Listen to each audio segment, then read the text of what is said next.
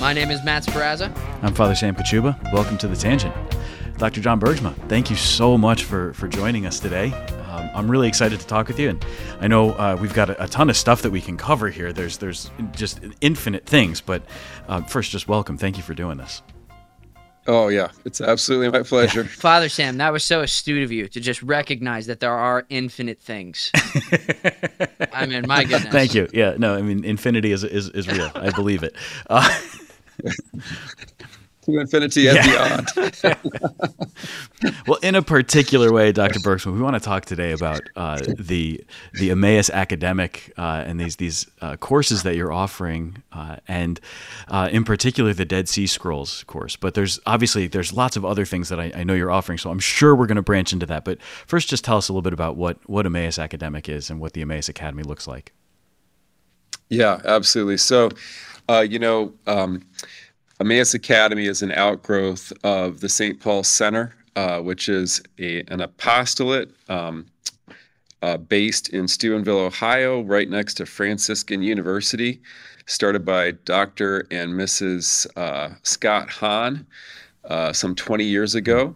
Um, with a dual mission to uh, foster biblical literacy for laity and biblical fluency for clergy. And uh, we've, over the past 20 years, we've grown from a staff of three to a staff of 50. Uh, wow. Just moving into a new uh, 52,000 foot, a square foot uh, facility uh, that's literally being finished this month. Um, my office is all in boxes, and I'm about to be moved wow. in uh, later this week. Welcome to your new home. Yeah, exactly. And uh, so, welcome, folks. If if they ever come to visit Steubenville, uh, check out the St. Paul Center. You can't miss it because you have to pass it to get to the university. Um, big big building on the on the hillside there, but um, but again, this uh, you know the St. Paul Center uh, started 20 years ago. We've really seen the needle move in terms of um, the effect that the center has had.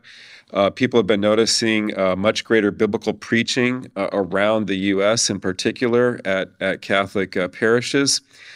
And we think part of that's uh, the result of our efforts and other great uh, organizations as well. But um, the, a new initiative that really came out of COVID, where we were unable to do live events, was this Emmaus Academy, where we can stream short college essentially college level courses. I mean, they're all taught by folks with doctorates, essentially. Uh, but but very you know but very easy, accessible. You know, maybe uh, six to twelve sessions, half hour a piece. No papers, no exams. Don't get graded. Are there are short quizzes just to keep you honest, um, but uh, but really be able to transmit just super high quality biblical, theological, spiritual education to folks in their homes. So Emmaus Academy is really uh, kind of a high level streaming service uh, for folks that you know have had kind of a, a, good initial catechesis and feel comfortable with the Catholic faith, but are asking themselves, okay, what's the next mm step? You know, where do I go beyond this? How can I go a little bit deeper? And uh, that's really what we're trying to do. Okay. So you, you make the distinction between literacy and fluency. Uh, let's dig into that a little right. because I, I think it's a great distinction to make. Yes. So literacy means I'm comfortable with the Bible. When somebody says Isaiah, I know where to find it. Um, uh, I I have an idea of the biblical storyline. Um, I'm not uh, I'm not intimidated if somebody hands me, uh, you know, a New Testament and says, uh, you know, can you find Revelation, et cetera. That's all. That's all literacy. So it's a, a comfort level and a familiarity. Now, fluency uh, indicates uh, more more than just comfort. It, it indicates kind of mastery. Um, so, or a certain level of mastery at, at least. Uh, so when you when you take the scriptures, um, you know, for example, that um, the parable of the Good Samaritan is only going to be found in Luke, and it's not in the other three Gospels, where you know that the wedding at Cana is in John 2, and uh, you know you're not going to find it in Mark, um, etc. Uh, you understand the, the difference uh, in emphasis uh, between uh, Isaiah, Jeremiah, Ezekiel, for example, and you know that the only prophecy of the new covenant uh, in the Old Testament is going to be found in Jeremiah 31. You know, things like that. So uh, fluency is, yeah, again, just uh, this kind of, you know, just like when you're fluent with a language, if you're fluent in French, you know, you just it rolls off the tongue. You don't have to think about it. Uh, you're you're perfectly comfortable there. So th- that's kind of the the difference we're talking about. Okay. Yeah. And then as you're as you're offering these these courses, are you finding that your audience is primarily very motivated individuals who, who want to do it? Is it parish groups? Is it priests who are, are doing this for their own personal edification, lay people who are jumping in? Um, are you finding a mix of all of that? Yeah, yeah, I would say a mix of all of that. I think uh, most of our subscribers to Emmaus Academy are, um, you know, lay Catholics who are looking for that next step and want to go deeper in their faith. They're just hungry for more, more formation.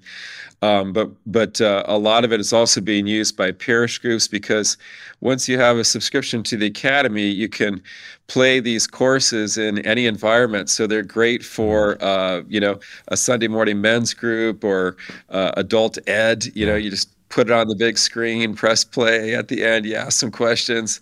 They're, they're you know, no prep. It's a lazy man's way to adult ed.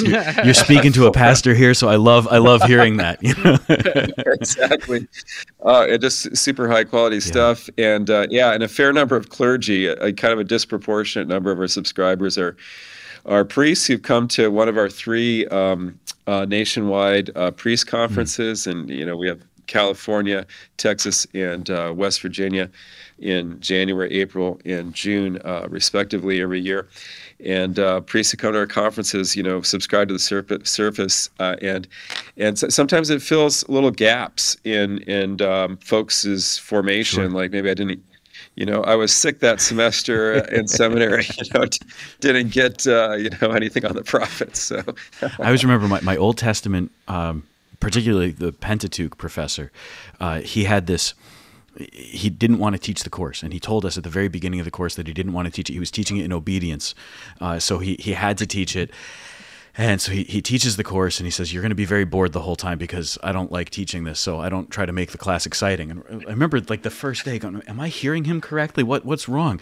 At the end of the class, he said, I know that nobody really enjoyed this class, uh, and nobody will applaud that the class is over. So, to, to help me to, to feel like I've, I've done something, I've brought a little creature. And he reaches into his bag and he pulls out this wind up monkey with cymbals, and he winds it up, and the, and the monkey starts clashing the cymbals together. And he says, This is my applause that I get. And then he was done with the course. It was the most bizarre thing I'd ever experienced. but sure enough, I don't think I ever really dove into like Genesis and anything right. of, of the Pentateuch until until oh, it was terrible until much later when I started finding some of these resources that were out there. So yes, I can tell you that for sure. Uh, Emmaus Academy is filling in some gaps in formation. yeah, yeah, yeah, definitely. How sad that breaks all the rules of pedagogy, and and also I mean, such beautiful texts, especially in Genesis and, and elsewhere. Oh, to not to not uh, just be joyful about teaching those is a real yeah. shame. It yeah. seems to me that um, that Emmaus Academy is it, it's fitting that we're having that we're, we're doing this interview during Advent, right? Advent is the time where you want to empty yourself of of earthly attachments and ready yourself to welcome the Lord. And I hear Emmaus Academy is the invitation to cancel Netflix, you know, and it, and instead dive into something that'll like, you know, that'll improve your relationship to the Lord. So I really like that. Um, spe- Amen. I couldn't agree more. right, right, yeah. Speaking of um, Advent, with the course being on the major prophets, Father, not the Dead Sea Scrolls. Although I'm oh, sure sorry. the Dead Sea Scrolls play a role. Um, Can we talk about the Dead Sea Scrolls though? Because I'm fascinated by those. yeah, to, so that no word of yours falls to the ground. We'll do, we'll do a course on the yes. scrolls uh, coming up. um, how can the how can un, a deeper understanding of the major prophets prepare me for Christmas? Oh well, you know that's like a softball question because uh, as folks have probably noticed in mass um, you know the, the predominant readings uh, for the advent season are from isaiah and uh, there's this huge emphasis during advent of um, you know reading through the prophets especially isaiah because he's the most prominent but we do get readings mixed in from others like Jeremiah or Micah, for example. But um, huge emphasis on, on kind of in Advent going back and reliving the experience of ancient Israel who had these prophetic words and were waiting for their uh, fulfillment and their expectation. And uh, so we read about, you know, for example, this this God man who's going to sit on the throne and he's going to be uh, the wonderful counselor, everlasting Father, Prince of Peace, um, etc. And that's of course Isaiah nine, a remarkable passage. It's coming from 700 years before Jesus is born, but it's it's talking about a son and a child who's going to be born, he's going to be given. So a human being from the royal dynasty, from the line of David, if we read in context there in Isaiah 9. So we're going to get this royal child.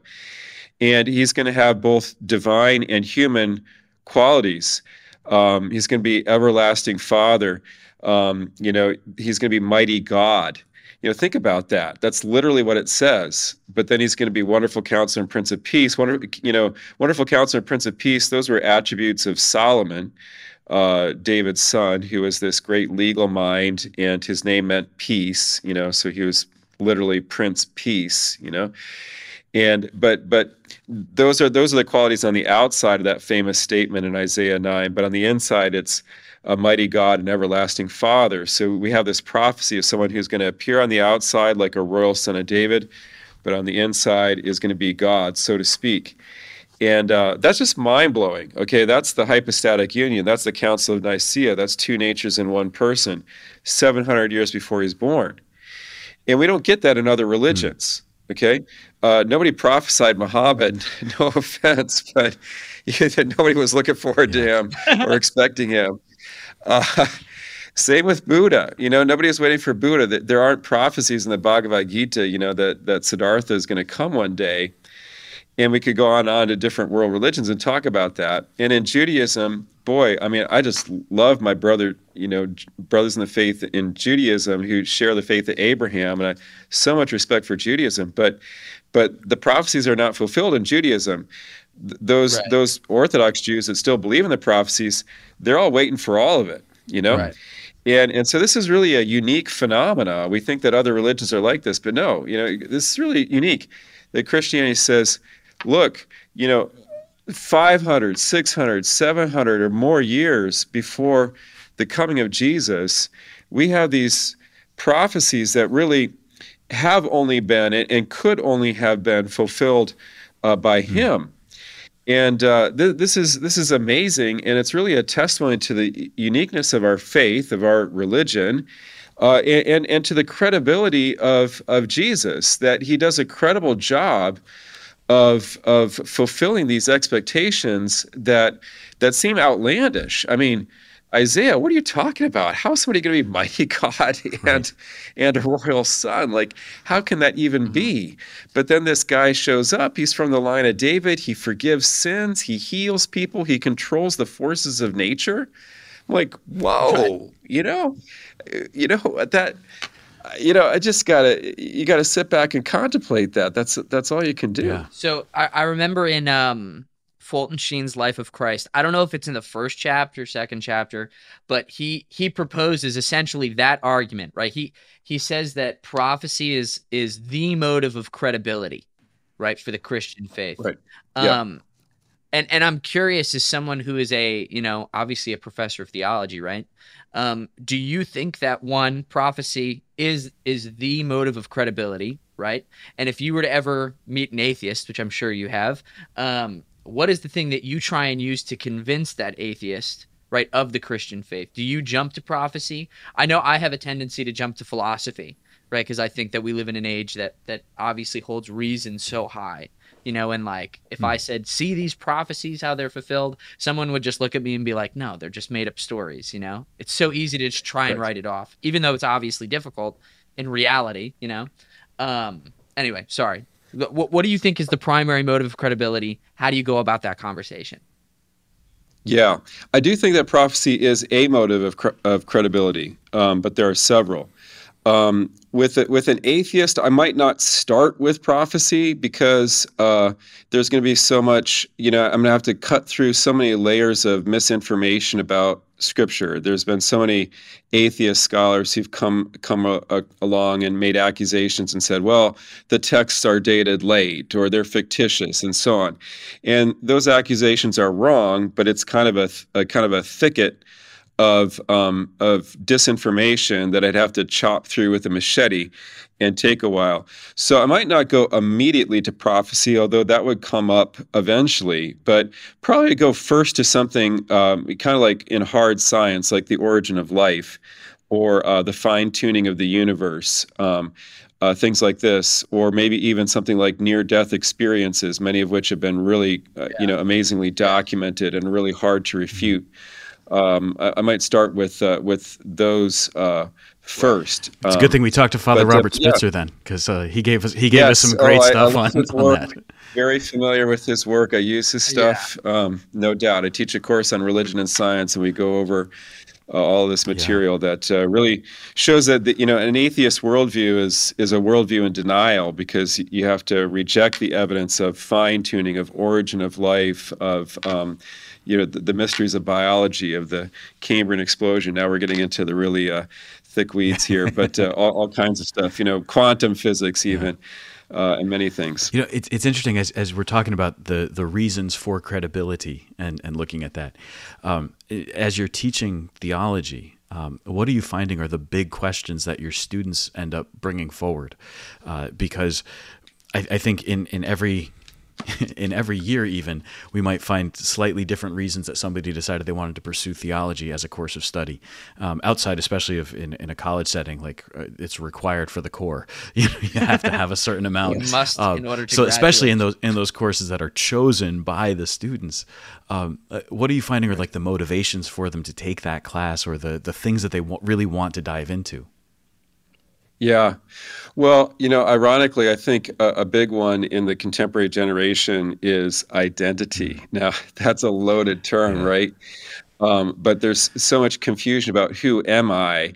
And a lot of it is due to the breakdown of family and tradition. And so uh, kids barely even know their grandparents. Um, you know uh, sometimes they don't know their dad you know uh, this kind of thing and that's very widespread in the culture. So you're just kind of born you have no context you have very little nuclear family maybe no extended mm-hmm. family and so who am i? And so you know we know that our culture is trying to find identity and you know sexual preference or something like that and well i'm i'm this or i'm that. Um, but uh, but the faith uh, gives you an identity. The faith says you are a son or a daughter of God.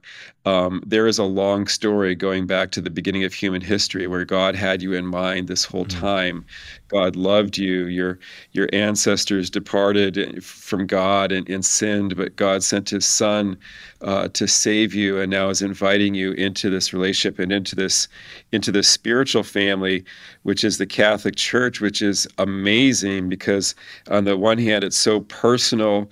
Um, every local community has a Catholic church, uh, just you know maybe just blocks away from where you live uh, that that you can be part of, and yet it's amazingly universal. Two billion people uh, around the world. Um, maybe it's one billion. I'm sorry, but that, don't quote me on the stats, but it's a lot, and. Um, uh, all over the world, and and you know you you you're part of this family that's as local as my little town of Steubenville, and yet I can go to Rome and meet people from all over the world, and we all know the Mass, and we can all worship at St. Peter's Basilica. So, um, you know, I have I have literally you know young people who are converts um, in my classes who you know went to a state school and um, started looking for something real, you know, something bigger than themselves, and moved through different religions, moved even through different forms of Christianity, eventually found the Catholic faith, and then transferred to Franciscan University of mm-hmm. Steubenville mm-hmm. to pursue this more deeply. And uh, they they found fulfillment. They found what they've been looking for, and uh, so I think that's a big thing for the current generation. You know, and and just one little uh, add on to that last part so I, I used to teach in a high school, and by used to I mean just last year. Um, and and I had a lot of students on the verge of going to college, right? And there is a tendency to not want to, right?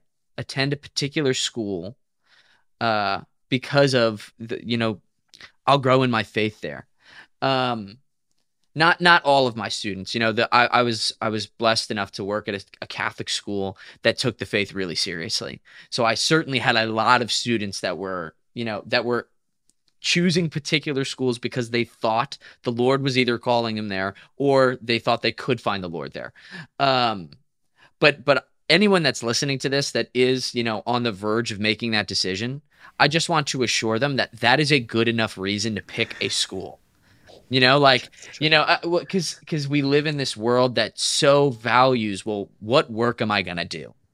you know and it's yeah. like well your work is meaningless if it's not in the lord you know so so choosing your school based on your faith is definitely a good enough reason yeah yeah and and you know that that should be a higher reason even than a particular field right. because statistically uh, rising uh, high school seniors um, have like a you know a five percent chance of actually knowing what they're going to end up doing.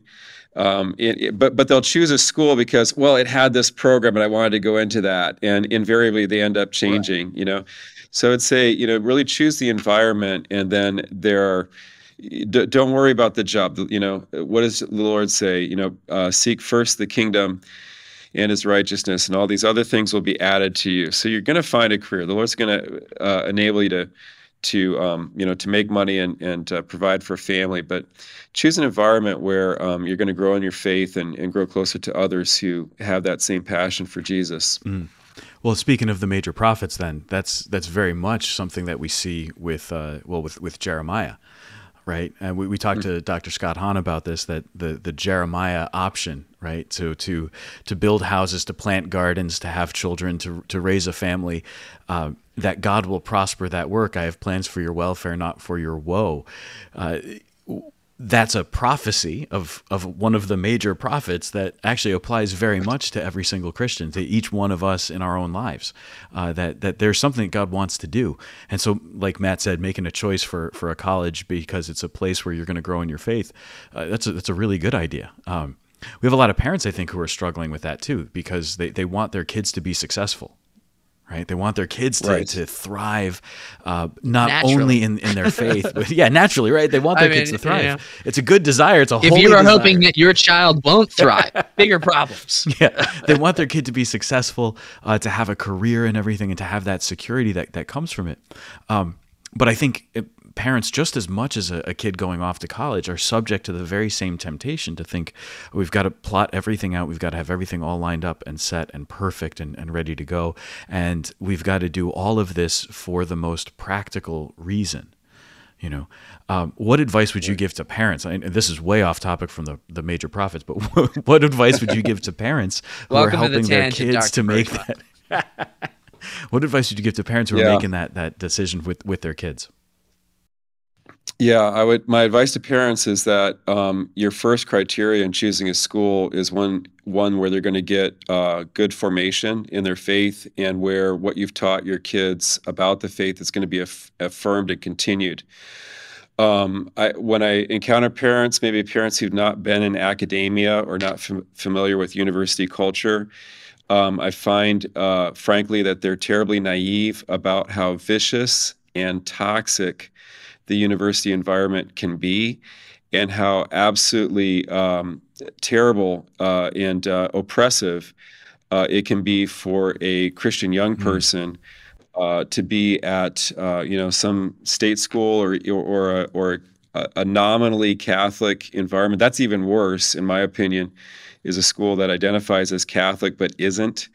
Um, because at least at, in a secular school, you have no expectations. But when you go someplace that calls itself Catholic, you have expectations. And when you find that it's in some ways can even be more more toxic and more anti uh, faith mm. than even a secular environment, where at least in a secular environment, sometimes Catholicism is considered part of diversity, right? So it's like, okay, yeah. you know, different strokes for different strokes, folks. Mm you're you're weird in a Catholic way. This person's weird in another way. You know, there could be a tolerance. As long as we're all weird together, right?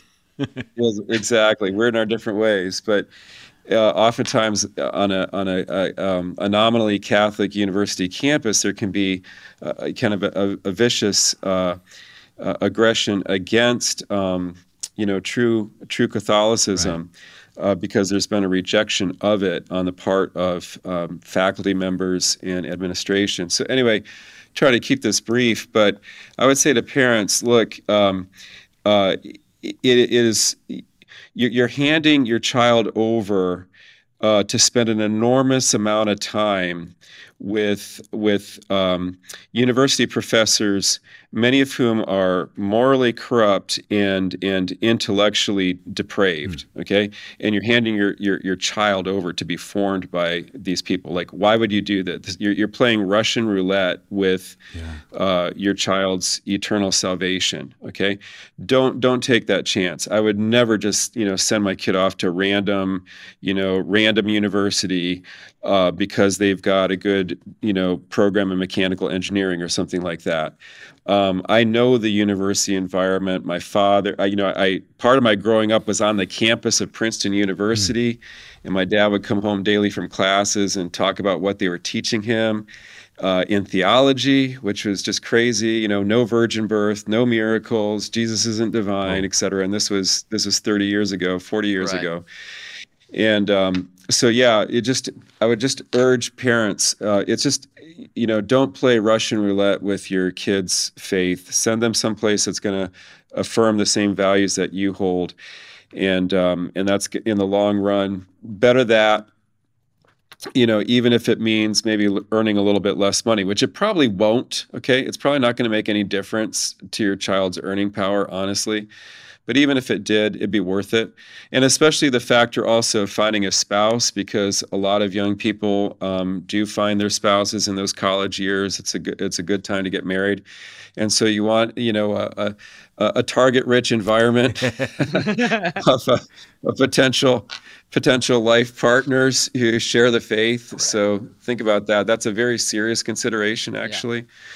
So yeah, yeah, that's what I would say. Yeah.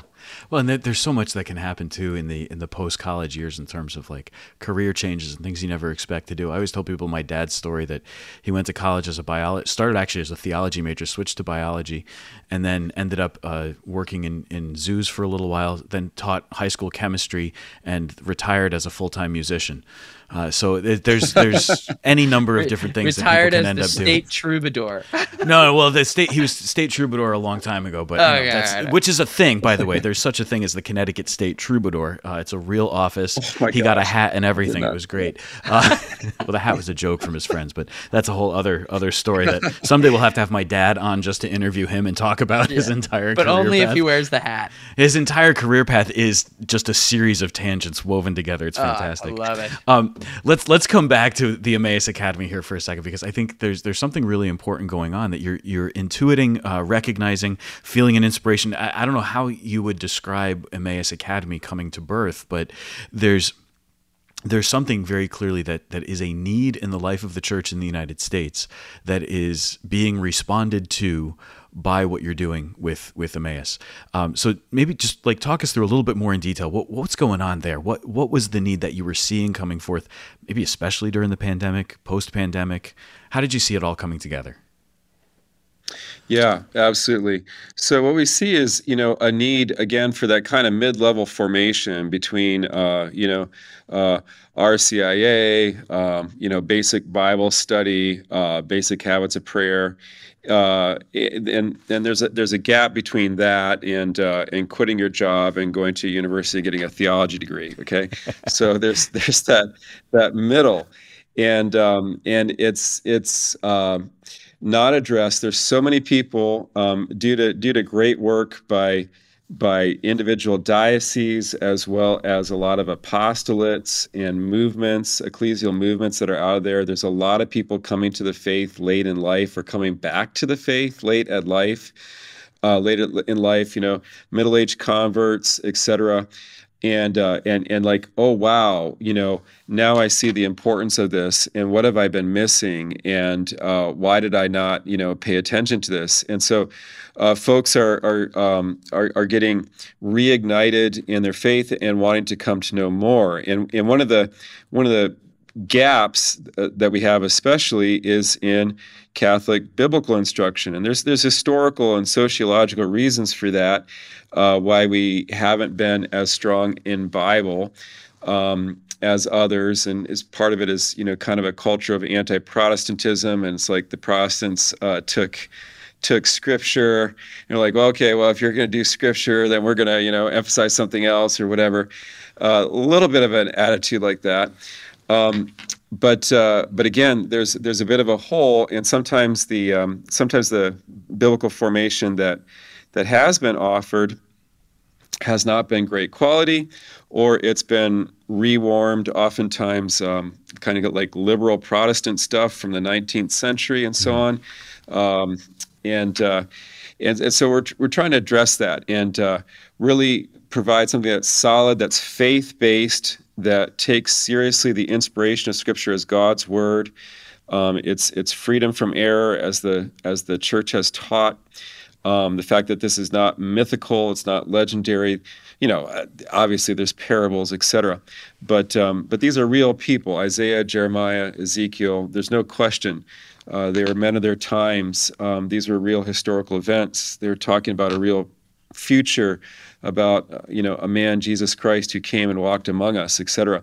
So, uh, kind of a, there's this real need for this kind of mid-level um, biblical instruction that takes seriously what the church has always taught and believed about Scripture and just opens that up and allows that to be life giving because the Word of God is, it gives life. It is the seed, mm-hmm. you know, that comes in and bears fruit when it meets uh, with good soil. And just kind of unleashing that seed of God's word in the lives of lay Catholics. That's really what we're looking at and, and, and trying to hmm. achieve. Mm-hmm. Something that Bishop Caggiano uh, has been talking about here in the Diocese of Bridgeport. Matt, I'm not sure if he's talked about this on his podcast on Let Me Be Frank, but uh, I know he talked about it in a, a meeting that he had with all of us priests. And he was emphasizing the point that catechesis which we typically think of in terms of our parish religious ed programs focused on children, that catechesis actually, in, according to the directory for catechesis, is actually an adult undertaking it's something that we really need to educate our, our adults in the faith. Uh, and so catechesis is not only about handing on the faith to, to children, but it, it, it is rather about helping adults to do this. So what I'm noticing that you're talking about here is that it's it's mid-level in terms of trying to meet people at, at, at a, a level of, of academic uh, understanding that they might have, considering that many people stop their catechetical endeavors in eighth grade or freshman year of high school. If they go to a Catholic high right. school, they'll have religion class all the way through. Uh, if they happen to go to a Catholic university, they might or might not have credible theology being taught to them. So, again, their, their formation academically, intellectually in the faith might not be all that advanced. It could be, very well could be. But it's taking seriously that these are adults that you're speaking to. And so this is catechesis, but not in a. I, I think if we can remove the association of catechesis as being only for children and start to see catechesis as something that actually this is very much what we do because we are adults. We continue to learn our faith and engage. How do you encourage adults to take that intellectual aspect of their faith really seriously? Yes, well, it's not possible to really encourage them unless you know they've they've caught fire in the heart yeah. actually, and and come to know the person of Jesus Christ, and and um, uh, you know um, embraced the the reality that every baptized person is called to a life of discipleship. Mm-hmm Okay. So just as James and John, Andrew and Peter were fishermen by the sea, and Jesus came along and said, Follow me. So I might be a banker, I might be a homemaker, I might be a taxi driver or a contractor or whatever. And Jesus is passing by my life and he says, Come, follow okay and that that not that doesn't mean i got to walk off the job site you know and quit my job and become a monk right. Uh, but I can be a contractor. I can build houses, and I can do that in a way that that is that lives out a life of discipleship of Jesus Christ. Yeah. And then that is you know that life of discipleship is holistic. You know, um, the the ancient Jews, the way that they practiced education was complete imitation. Like so, if you apprenticed yourself to a rabbi, you imitated everything that he did, down to the way that he ate, mm. uh, how he drank his water, um, his handwriting, whatever. It was just complete emulation. And in fact, the the uh, the collections of rabbinic lore, like the the Talmud, are full of uh, sometimes uh, ribald and and uh, eccentric stories about the extremes to which you know these disciples would go, you know, hiding out and spying on their rabbi master, and so in order to imitate everything that he that he possibly did. So that is that is Jewish education is is this is this complete imitation. And so each one of us, you know, again, I'm a banker, educator, homemaker, contractor, et cetera. We want to imitate the life of Christ. And and and that has an intellectual dimension, right? That has a knowledge dimension. And one of the things that we see about Jesus was that Jesus was just so intimately familiar with scripture um, scripture just comes pouring out of him. Like when we look at our Lord's teaching in the Sermon on the Mount, we see that the parables that he tells are drawing on earlier parables taught by the prophets, and that there's this this amazing continuity. So think about in, in, and at crisis moments in our Lord's life, he typically quotes from scripture. Like when we look at his seven last words, most of his seven last words are actually allusions or quotations, you know? So think about that. You know, if this is the God man, is this, if this is the the man by whom we count the years, okay, he is, um, you know, he is the creator in human flesh, and and what does he spend a lot of his time doing? Meditating on mm-hmm. the prophets, okay? Meditating on scripture, the law and the prophets. Jesus himself comes, you know, at the beginning of the Sermon on the Mount, his greatest sermon, he says, I have not come to abolish the law and the prophets, but I've come to fulfill them. Okay. So that was the mission of the God man. And so, in, if that's what the God man did, can I maybe, you know, spend a half hour, okay, a few times a week just try to familiarize myself with these things that that uh, that Jesus thought was so important. Um, you know, I, I don't know. Our, our priorities. I, I, like I like the bit about canceling Netflix because you know when you said that, Matt, I'm just like, you know, I don't. I I, I did cancel my Netflix a number of years ago, and they started putting out a whole bunch of bad stuff that I just really didn't was not comfortable yeah. with. Uh, but I still I still spend t- too much time on on streaming and right. you know social media, YouTube, things like that. And and you you just convicted me again, Matt. I'm like, why do I spend time look at looking at garbage that's just you know at best you know inter- meaningless entertainment when when I can really be you know studying the stuff that was so important to the God man. Yeah, I think that um, I mean we've we've interviewed a number of guests where that topic has come up uh, one of which was Father Basil Nortz, and he wrote a book through Sophia Institute all about silence. Um, and, mm-hmm. and removing the noise from your life. And he he kind of broke through with me because he basically said, I asked him the question. No, no I, I, I, I did the. Uh, I think this is not what my thought process was, but I do think it's a a practice of of you know ancient rabbis that they would go to the extreme. You know, that's like, I mean, correct me if I'm wrong. You're the theology professor, but Nicodemus, when he's like, you know, am I supposed to go back inside my mom? It's like, he's not an idiot. You know, he doesn't think that's possible. Um, but so I said to him, you know, at the time, my son, I think, was maybe one month or two months old. And so I was like, listen, he cries a lot, you know, can't remove that noise from my life you know so so elaborate here and and he is the one who jumped to well all this media it's just noise you know like and there is such a thing as quote unquote good noise if you listen to sacred music that's something that builds you mm-hmm. up you know and so um it's been a piece of my particular faith journey for the last couple of weeks at least um, that I've been trying to identify and eliminate all the all that bad noise. Mm-hmm. Um, but yeah. but to bring it Advent's a great time yeah. for that too. It's a great time to, to be silent, be peaceful. Yeah. Recognize your poverty, you know, you know and absolutely and depend upon the wealth of the Lord. Um, but but to bring it back to scripture here, I think one of the reasons that people uh, or or Catholics rather, right, are so hesitant to jump into scriptures because it's so daunting. You know, Very mm-hmm. rarely do I look at a several thousand page book and say that's going to be easy. Um, and, and and it's on such thin paper, you know, so you know yeah, it's serious. Yeah. That's it. So crumpled. There's no pictures. um, no pictures. Oh man, so tough. Um, but but I, I also know that um, you know you're talking about Jesus and how he's so essentially so fluent with Scripture, right? And um, and I'm like, yeah, well, you know, he was part of the Godhead that uh, that you know wrote it.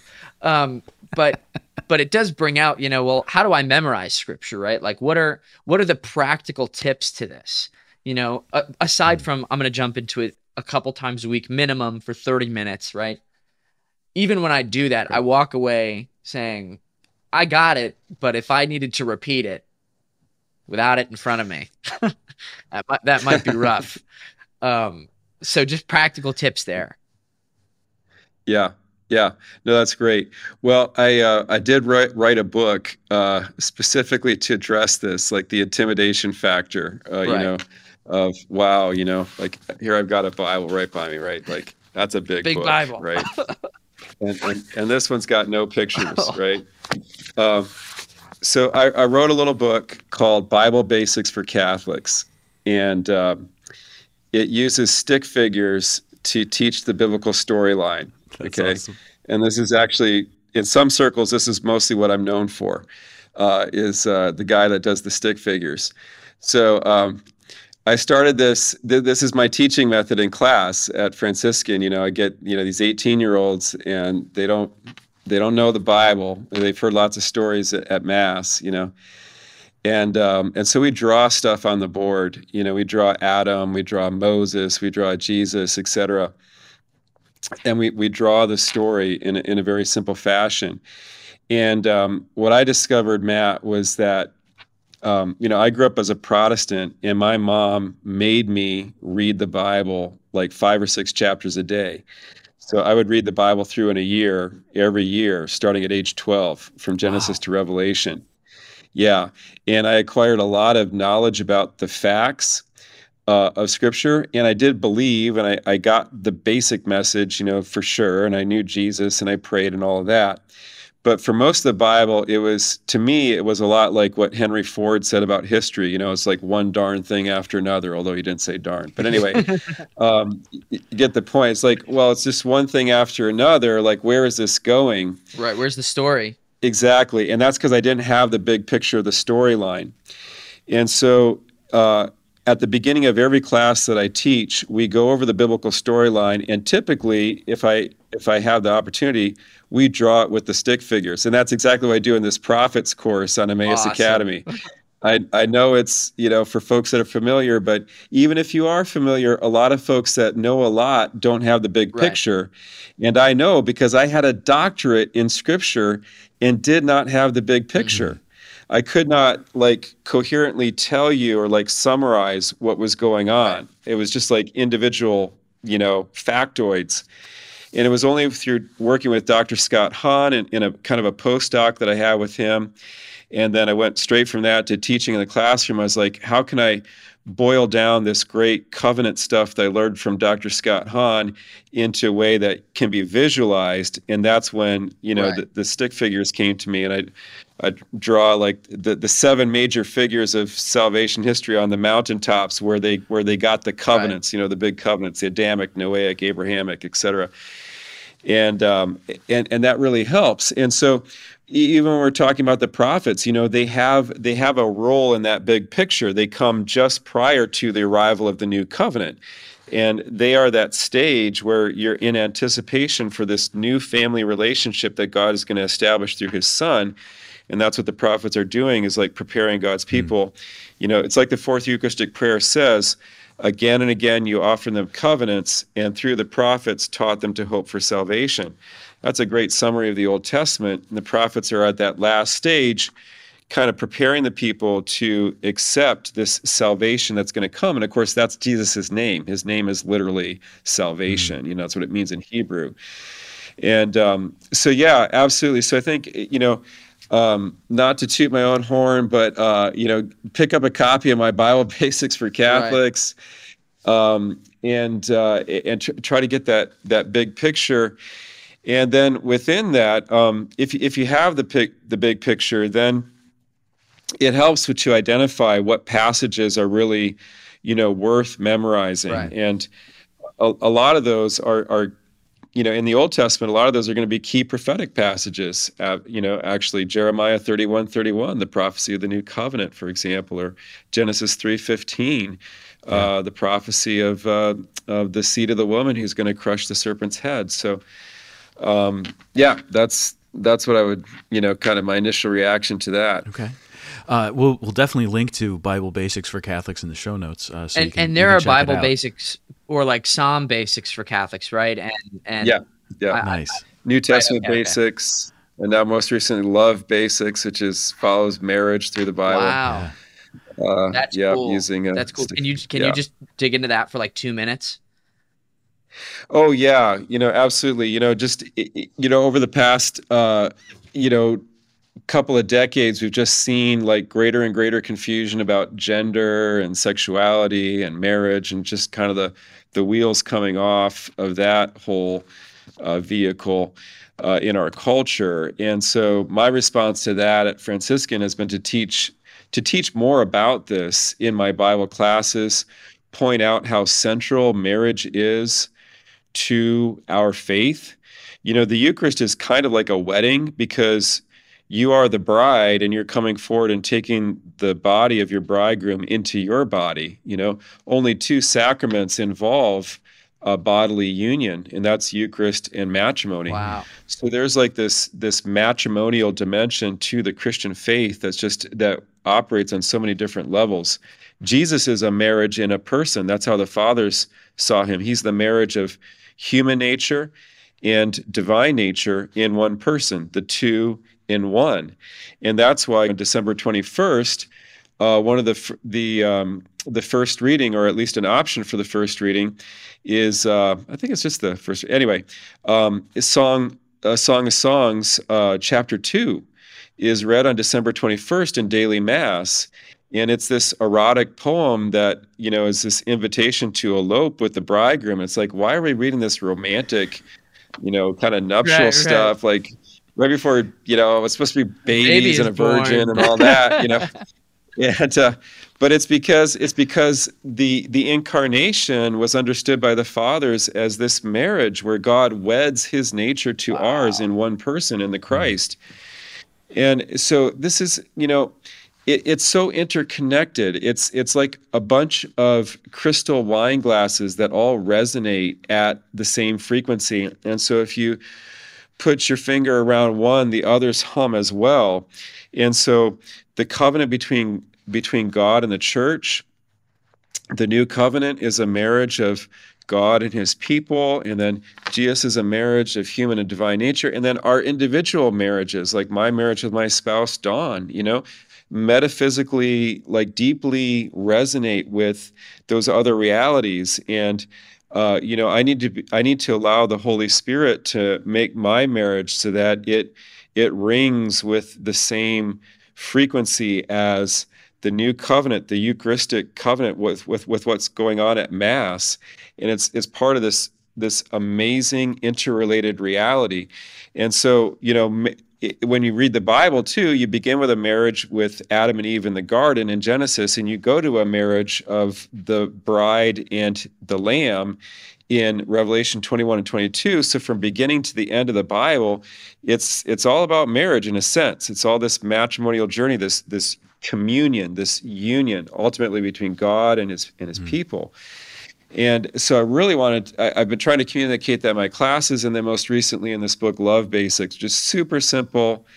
Uh, again, stick figures, you know, stick for Adam and Eve in the garden, we draw this, you know, and then the, the bride and the lamb at the end, we do that as well, you know, and all along the way, Isaac and Rebecca, you know, Boaz and Ruth, you know, um, Jesus and the church. Um, it's it's just this constant theme and so i'm trying to get especially young people but not just young people all of us to see that hey you know marriage isn't something that the supreme court is free to redefine you know or something that we invent or that came from our evolution from lobsters a la Jordan Peterson or something like this. Although I like Jordan, I don't want to get into that. but you know, anyway, um, uh, it, it is this it is it's a fundamental reality that comes out of god's nature and is reflected through the whole story of salvation well i'm glad you're using stick figures because i think both matt and i would be able to, to relate to that as like if, if we're going to get into the arts the, the arts for, for matt and i is going to be definitely in the area of music and oh, yeah. and talking songwriting things like yeah. that that's the that's the space that he and i can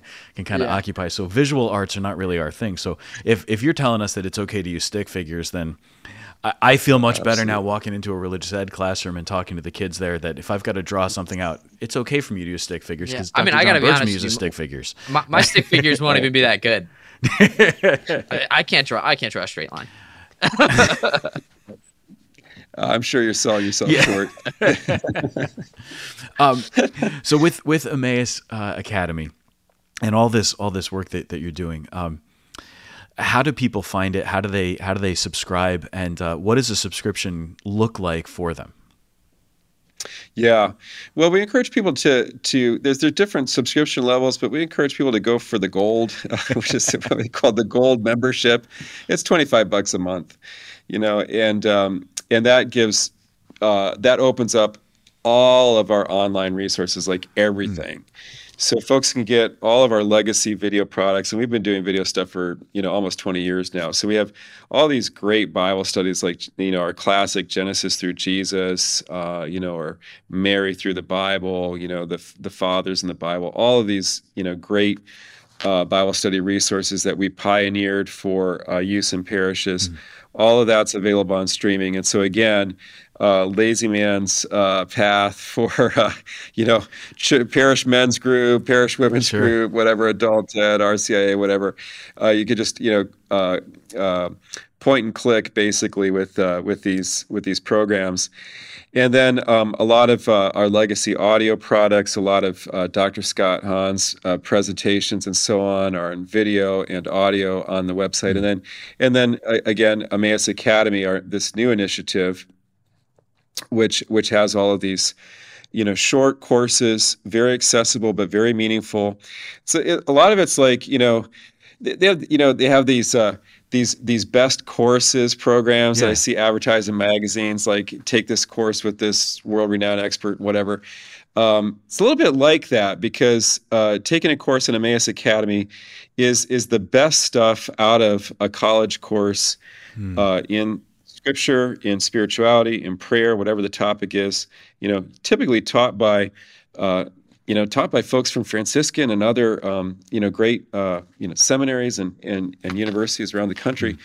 Uh, but again, with, without all of the um, the academic rigmarole that that makes it a drag, like having to do research, you know, yeah. and produce a paper and prepare for the online exam, et cetera. Yeah. It's just you know get get to that that you know the, the the the precious nugget in the, in the middle there you yeah. know kind of the center of the candy bar there how long are these how long are these videos that that you produce yeah they're typically about half hour 20 minutes to a half okay. hour in length do you notice as you look back at the uh, at, at the legacy videos do you notice like a change over time in, in the way that the videos are, are presented like i look back now at like bishop barron's catholicism series and it's these it's an hour long uh, episode, and, and, maybe even more than an hour. And then the next one, same thing. It's it's an hour or more.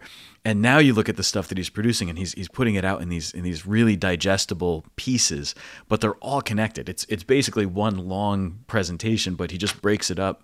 Now, uh, maybe I don't know, maybe efficiently. I don't know if that's quite the right thing, but I think with like that idea of the uh, no prep necessary Saturday morning men's group or the no prep necessary parish Bible study. Like, let's do this short thing so that there can be more opportunity to engage with the conversation or to, to ask questions, to dive a little bit deeper so that it's not all just we're watching this together, but we're really kind of getting into the conversation yeah. and talking about it. Um, do you see that too with, yeah. with, uh, with your videos, the the legacy stuff. Oh yeah, oh yeah. There's there's definitely definitely yeah pressure to to package stuff in uh, in bite sized yeah. pieces. So yeah, yeah, the 10 minute unit, the 15 minute unit, etc. So yeah, we're we're definitely. It ends up you know eventually being the same thing because you just got to string along more of those. Yeah. But and part of it's the, the hectic lifestyle, um, and it's it's hard. I think all of us want to you know want to complete something, right? And like, okay, I've got 15 minutes here, and say, oh, I can get through this in that time, you know? And like, okay, so I'll click, I'll, I'll watch that, mm-hmm. you hmm. know, um, rather than a, a longer project, you're gonna get a start, stop, etc. So yeah, I think with with uh, people have smaller time units available. Um, I think that the the pace of life has has increased, and so yeah, there's pressure to uh, to package stuff in in digest, digestible uh, units for consumption. Yeah. yeah. All right. Well, so maybe uh, just kind of in closing here, then uh, you've got Emmaus Academy, you've got these great books, the Bible Basics, the Love Basics, and, and all this work that, that you're doing. Um, in a nutshell, then, what, what's the advice that you give to a Catholic who's, who's looking to grow in their faith, who, who wants to know more and, and doesn't quite know where to begin?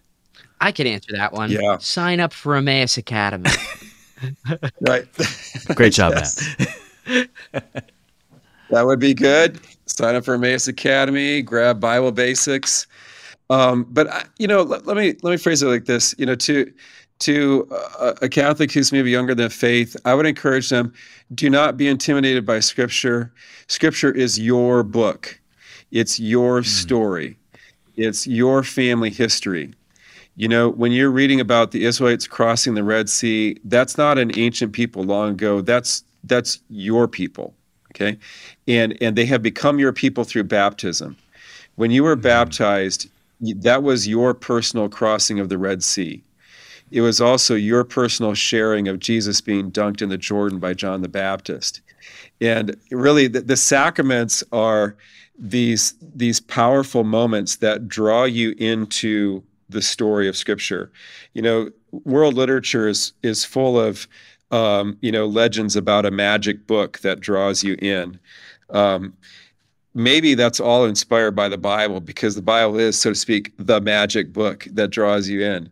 Uh, and the sacraments are the portal that uh, they are the um, you know the wardrobe uh, to use a C.S. Lewis technology that, that you walk through that bring you into the magic story. But um, it's you know this is not fairy tale. This is this is more real than the chair that you're sitting on mm-hmm. or your car or your bank account. Okay, this is ultimate reality.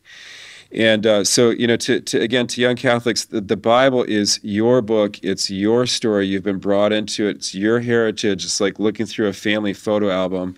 So own it, appropriate it. I'm a big advocate of um, of carrying a Bible with you. I carry a, a, little New Testament with me everywhere I go. I learned this from a Catholic. I, this is not a residue of my Protestantism. Okay. Um, but I was converted to the Catholic Church by a Bible-toting Catholic who uh, who kept a, a, New Testament with him awesome. and, and was able to answer my objections to the faith by going to Scripture. And I was so uh, blown away by that. You know, it was, it was, well, if you can't beat him, kind of join him thing. So um, again, you know, so just uh, to to well to all Catholics, I'd say, uh, appro- you know, own the Bible. The Bible is yours. Lean into the Bible. Get familiar with it um, it's not something foreign. It's a home game for you. This is what you hear at worship. This is what you hear at Mass. Uh, can't hurt. So many great resources out there to, to get into it, and, and it will really uh, be life changing. Amen. Nice. Well, Dr. Bergsma, thank you so much. Uh, it's great to great to talk to you, and I'm really excited to to see what else uh, Emmaus Academy is coming out with. This is great. Thank you so much. Thanks very much. Yeah, thank yeah. you. It's been great to be on with you. Awesome. Thank you so I'm getting really excited about all this stuff that's happening in the life of the church. It's, yeah, it's really cool. Um, I, did you? I actually, I might be convinced to, to sign up to, to get yourself get a yeah, gold membership. I, th- I think it's a good idea. I, no, I'm dead serious. I'm I'm really considering. Look, I'm I'm looking at this as as I, if it wasn't for the fact that we do this podcast and we keep getting books sent to us, um, which Yeah, is super yeah. helpful, especially Yeah. with with a lot of the commentaries that we end up getting to read, it's given me all kinds of new insights into scripture. So it's it's super helpful I for my own preaching. But like, if I'm I'm still reading the Michael Pakaluk's it's so actually. cool. But uh, if, if I'm looking at, at some of this stuff, I think it's a great resource for anybody who's got to preach the gospel. If you've got to give homilies like what what Dr. Bergsma is doing, what Yeah. Dr. Scott Hahn's doing, what all this stuff, it's it's so good. But what this is also Yeah. really driving home for me is I don't know if uh, maybe it was a month or two ago, I can't remember exactly. Um, but if I don't know if you read or or heard about Archbishop Broglio's address to the U.S. bishops at their meeting in Baltimore I did not.